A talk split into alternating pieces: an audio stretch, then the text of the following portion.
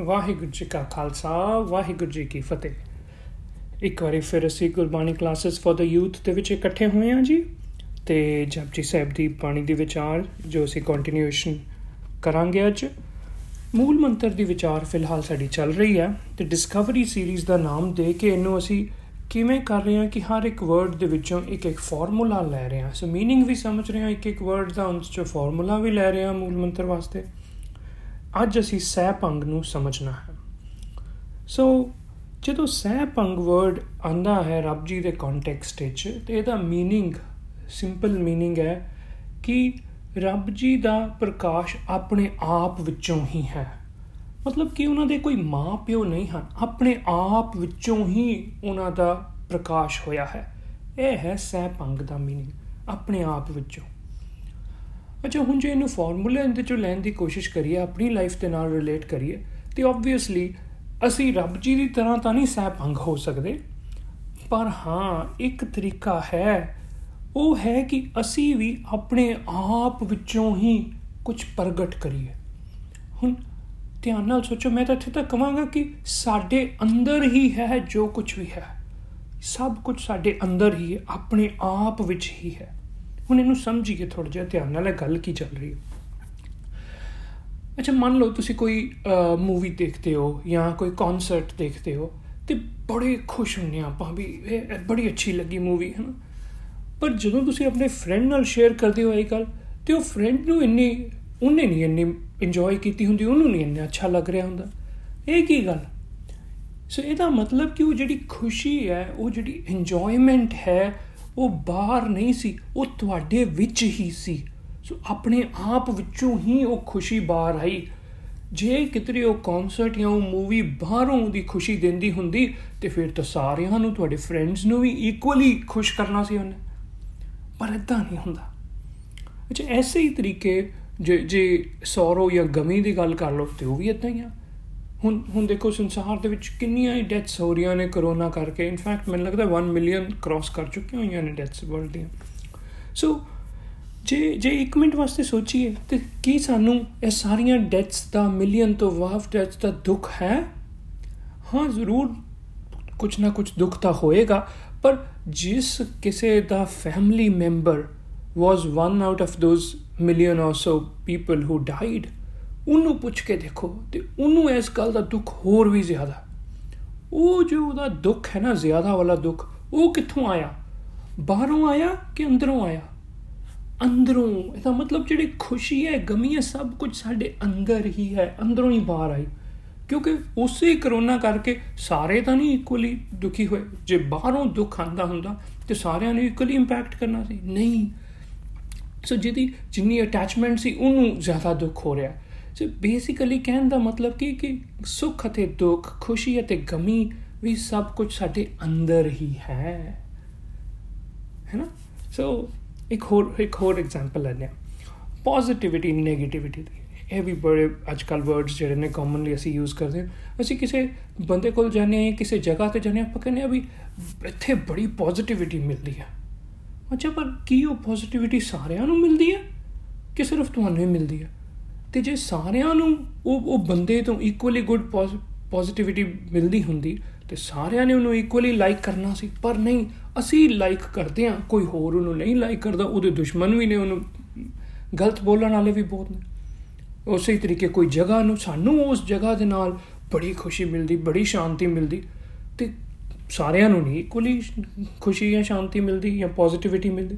ਸੋ ਇਹ ਪੋਜ਼ਿਟਿਵਿਟੀ ਵੀ ਸਾਡੇ ਅੰਦਰ ਹੀ ਹੈ। ਜਿਹੜੀ ਬਾਹਰ ਆ ਜਾਂਦੀ ਹੈ ਕਿਧਰੇ।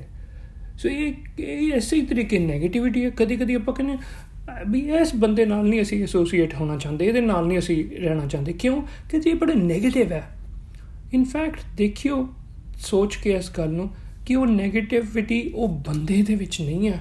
ਉਹ ਵੀ ਸਾਡੇ ਵਿੱਚ ਹੀ ਹੈ। ਕਿਉਂਕਿ ਜੇ ਉਹ ਬੰਦਾ 네ਗੇਟਿਵ ਹੁੰਦਾ ਤੇ ਸਾਰੀ ਦੁਨੀਆ ਨੂੰ ਉਹ 네ਗੇਟਿਵ ਲੱਗਣਾ ਸੀ, ਨਹੀਂ ਲੱਗਦਾ। ਬੜੇ ਜਣੇ ਉਹਨੂੰ ਪ੍ਰੇਜ਼ ਕਰਨ ਵਾਲੇ ਵੀ, ਬੜਿਆਂ ਨੂੰ ਅੱਛਾ ਵੀ ਲੱਗਦਾ। ਸੋ ਕਹਿਣ ਦਾ ਮਤਲਬ ਕਿ ਪੋਜ਼ਿਟਿਵਿਟੀ ਤੇ 네ਗੇਟਿਵਿਟੀ ਵੀ ਬਾਹਰ ਨਹੀਂ ਹੈ ਅੰਦਰ ਹੀ ਹੈ ਸਭ ਕੁਝ ਸਾਡੇ ਅੰਦਰ ਸਹਿ ਭੰਗ ਹੀ ਹੈ ਵਿੱਚੋਂ ਹੀ ਨਿਕਲ ਰਿਹਾ ਹੁਣ ਦੇਖੋ ਇੱਕ ਇੱਕ ਹੋਰ ਐਗਜ਼ਾਮਪਲ ਹੁਣ ਜਿੰਨੇ ਆਈਡੀਆਜ਼ ਆਉਂਦੇ ਨੇ ਲੋਕਾਂ ਨੂੰ ਹੁਣ ਮੰਨ ਲਓ ਜਿੱਦਾਂ ਐਡੀਸਨ ਨੂੰ ਆਈਡੀਆ ਆਇਆ ਕਿ ਬਲਬ ਦੀ ਉਹਨੇ ਇਨਵੈਂਸ਼ਨ ਕੀਤੀ ਹੈ ਜਾਂ ਜਿਹੜਾ ਗ੍ਰਾਹਮ ਬੈਲ ਸੀ, ਉਹਨੇ ਟੈਲੀਫੋਨ ਦੀ ਇਨਵੈਂਸ਼ਨ ਇਹ ਜਿੰਨੇ ਵੀ ਇਦਾਂ ਦੇ ਇਨਵੈਂਟਰਸ ਹੈਗੇ ਸੀ ਜਿਹੜੇ ਰਾਈਟ ਬ੍ਰਦਰ ਸੀ, ਉਹਨਾਂ ਨੇ ਫਰਸਟ ਸਕਸੈਸਫੁਲ ਫਲਾਈਟ ਬਣਾਈ, ਜਿਹੜਾ 에ਅਰਕ੍ਰਾਫਟ ਅੱਗੇ ਚੱਲਿਆ। ਸੋ ਇਹ ਜਿਹੜੇ ਆਈਡੀਆ ਆਏ ਲੋਕਾਂ ਨੂੰ, ਇਹ ਕਿੱਥੋਂ ਆਇਆ? ਇਹ ਵੀ ਉਹਨਾਂ ਦੇ ਅੰਦਰੋਂ ਹੀ ਆ। ਸੋ ਜਿੰਨੇ ਸੋਹਣੇ, ਚੰਗੇ ਆਈਡੀਆਜ਼ ਨੇ, ਇਹ ਵੀ ਅੰਦਰ ਹੀ ਨੇ। ਤੇ ਜੇ ਕੋਈ ਕੋਈ ਮਰਡਰ ਕਰ ਰਿਹਾ ਹੈ, ਕੋਈ ਰੇਪ ਕਰ ਰਿਹਾ ਹੈ, ਕੋਈ ਗਲਤ ਕੰਮ ਕਰ ਰਿਹਾ ਹੈ ਤੇ ਉਹ ਸਾਰੇ ਆਈਡੀਆਜ਼ ਉਹਨੂੰ ਕਿੱਥੋਂ ਆਉਂਦੇ ਨੇ ਗਲਤ ਕੰਮ ਕਰਨ ਦੇ? ਉਹ ਵੀ ਉਹਦੇ ਅੰਦਰੋਂ ਹੀ ਨੇ। ਸੋ ਆਈਡੀਆਜ਼ ਚੰਗੇ ਔਰ ਮਾੜੇ ਵੀ ਸਾਡੇ ਅੰਦਰ ਹੀ ਹਾਂ। ਸਭ ਕੁਝ ਅੰਦਰ ਹੀ ਹੈ। ਬਸ ਇਹ ਅੰਦਰ ਵੱਲ ਹੀ ਅਸੀਂ ਧਿਆਨ ਲਗਾਉਣ ਦੀ ਕੋਸ਼ਿਸ਼ ਕਰਨੀ ਹੈ। ਇਹ ਜਿਹੜਾ ਕਨਸੈਪਟ ਹੈ ਨਾ ਇਨਫੈਕਟ ਇਵਨ ਤੁਸੀਂ ਦੇਖੋ, ਜੇ ਸਾਡੀ ਇਨਸਾਨ ਦੀ ਲਾਈਫ ਹੈ ਹੁਣ ਕਿਸੇ ਟਾਈਮ ਤੇ ਅਸੀਂ ਬੱਚੇ ਆ ਬੱਚੇ ਤੋਂ ਫਿਰ ਅਸੀਂ ਜਵਾਨ ਹੁੰਨੇ ਆ ਜਵਾਨੀ ਤੋਂ ਫਿਰ ਬੁਢਾਪਾ ਆਂਦਾ ਹੈ। ਸੋ ਸੋ ਬੱਚੇ ਤੋਂ ਜਦੋਂ ਜਵਾਨੀ, ਇਹ ਜਵਾਨੀ ਕਿੱਥੋਂ ਆਈ? ਇਹ ਵੀ ਅੰਦਰੋਂ ਹੀ ਨਿਕਲੀ। ਹੈ ਨਾ? ਬੱਚੇ ਦੇ ਅੰਦਰੋਂ ਹੀ ਬਾਡੀ ਵੱਡੀ ਹੁੰਦੀ ਗਰੋ ਹੁੰਦੀ ਗਈ ਤੇ ਹੌਲੀ ਹੌਲੀ ਜਵਾਨ ਹੋ ਗਿਆ। ਤੇ ਜਿਹੜਾ ਵੀ ਅੱਜ ਜਵਾਨ ਹੈ, ਉਹਨੇ ਇੱਕ ਨਾ ਇੱਕ ਦਿਨ ਬੁੱਢੇ ਹੋਣਾ ਹੀ ਹੈ ਸੋ ਉਹ ਬੁਢਾਪਾ ਕਿੱਥੋਂ ਨਿਕਲਣਾ ਹੈ? ਉਹ ਵੀ ਵਿੱਚੋਂ ਹੀ ਨਿਕਲਣਾ ਹੈ ਬੰਦੇ ਦੇ। ਉਹ ਹੀ ਬਾਡੀ ਹੌਲੀ ਹੌਲੀ ਚੇਂਜ ਹੁੰਦੀ ਹੁੰਦੀ ਇੱਕ ਦਿਨ ਅਸੀਂ ਬੁੱਢੇ ਹੋ ਜਾਵਾਂਗੇ। ਸੋ ਜੋ ਵੀ ਹੈ, ਸਾਡੇ ਅੰਦਰੋਂ ਹੀ ਹੈ। ਇਨਫੈਕਟ ਸਭ ਕੁਝ ਸਾਡੇ ਅੰਦਰ ਹੀ ਹੈ। ਐਸੇ ਗੱਲ ਨੂੰ ਸਮਝਾਂਗੇ। ਤੇ ਜੇ ਅਸੀਂ ਸਮਝ ਲਾਂਗੇ ਨਾ ਕਿ ਸਭ ਕੁਝ ਸਾਡੇ ਅੰਦਰ ਹੀ ਹੈ, ਤੇ ਆਪਣੀ ਖੁਸ਼ੀ ਤੇ ਆਪਣੀ ਗਮੀ ਨੂੰ ਅਸੀਂ ਆਪ ਕੰਟਰੋਲ ਕਰ ਸਕਾਂਗੇ। ਆਪਣੀ ਪੋਜ਼ਿਟਿਵਿਟੀ ਤੇ ਆਪਣੀ 네ਗੇਟਿਵਿਟੀ ਨੂੰ ਅਸੀਂ ਆਪ ਕੰਟਰੋਲ ਕਰ ਸਕਾਂਗੇ। ਐਸੇ ਹੀ ਤਰੀਕੇ ਆਪਣੇ ਆਈਡੀਆਜ਼ ਆਪਣੇ ਥਾਟਸ ਚੰਗੇ ਤੇ ਮਾੜੇ ਥਾਟਸ ਚੰਗੇ ਤੇ ਮਾੜੇ ਆਈਡੀਆਜ਼ ਨੂੰ ਅਸੀਂ ਆਪ ਕੰਟਰੋਲ ਕਰ ਸਕਾਂਗੇ। ਇਹ ਉਦੋਂ ਕਰ ਸਕਾਂਗੇ ਜਦੋਂ ਸਾਨੂੰ ਇਹ ਸਮਝ ਆਏਗੀ ਕਿ ਸਭ ਕੁਝ ਸਾਡੇ ਵਿੱਚ ਹੀ ਹੈ। ਸਹਿ ਪੰਗ ਆਪਣੇ ਆਪ ਤੋਂ ਪ੍ਰਕਾਸ਼, ਰੱਬ ਜੀ ਦਾ ਆਪਣੇ ਆਪ ਵਿੱਚੋਂ ਹੀ ਪ੍ਰਕਾਸ਼ ਹੋਇਆ ਸੀ। ਸਾਡਾ ਵੀ ਜੇ ਅਸੀਂ ਧਿਆਨ ਲਾਵਾਂਗੇ ਤੇ ਅੰਦਰੋਂ ਸਾਨੂੰ ਪਤਾ ਚੱਲੇਗਾ ਕਿ ਅਸੀਂ ਵੀ ਆਪਣੇ ਆਪ ਵਿੱਚੋਂ ਹੀ ਕਈ ਕੁਝ ਕੱਢ ਸਕਦੇ ਹਾਂ ਇਹ ਹੀ ਡਿਸਕਵਰੀ ਸੀਰੀਜ਼ ਹੈ ਆਪਣੇ ਆਪ ਦੀ ਹੀ ਭਾਲ ਕਰਨੀ ਆਪਣੇ ਆਪ ਵਿੱਚੋਂ ਹੀ ਕਰਨਾ ਹੈ ਸੈਲਫ ਡਿਸਕਵਰੀ ਸੋ ਫਾਰਮੂਲਾ ਇਹ ਲੈਣਾ ਹੈ ਸਹਿ ਪੰਗ ਤੋਂ ਕਿ ਸਭ ਕੁਝ ਅੰਦਰ ਹੀ ਹੈ एवरीथिंग ਇਜ਼ ਇਨਸਾਈਡ ਬਸ ਸਿਰਫ ਜ਼ਰੂਰਤ ਹੈ ਤੇ ਆਪਾਂ ਨੂੰ ਦੇਖਣ ਦੀ ਆਪਣੇ ਅੰਦਰ ਸੋ ਬੀ ਸੈਲਫ ਇੰਟਰੋਸਪੈਕਟਿਵ ਆਪਣੇ ਆਪ ਨੂੰ ਦੇਖੋ ਆਪਣੇ ਅੰਦਰੋਂ ਤੇ ਆਪਣੀ ਲਾਈਫ ਨੂੰ ਫਿਰ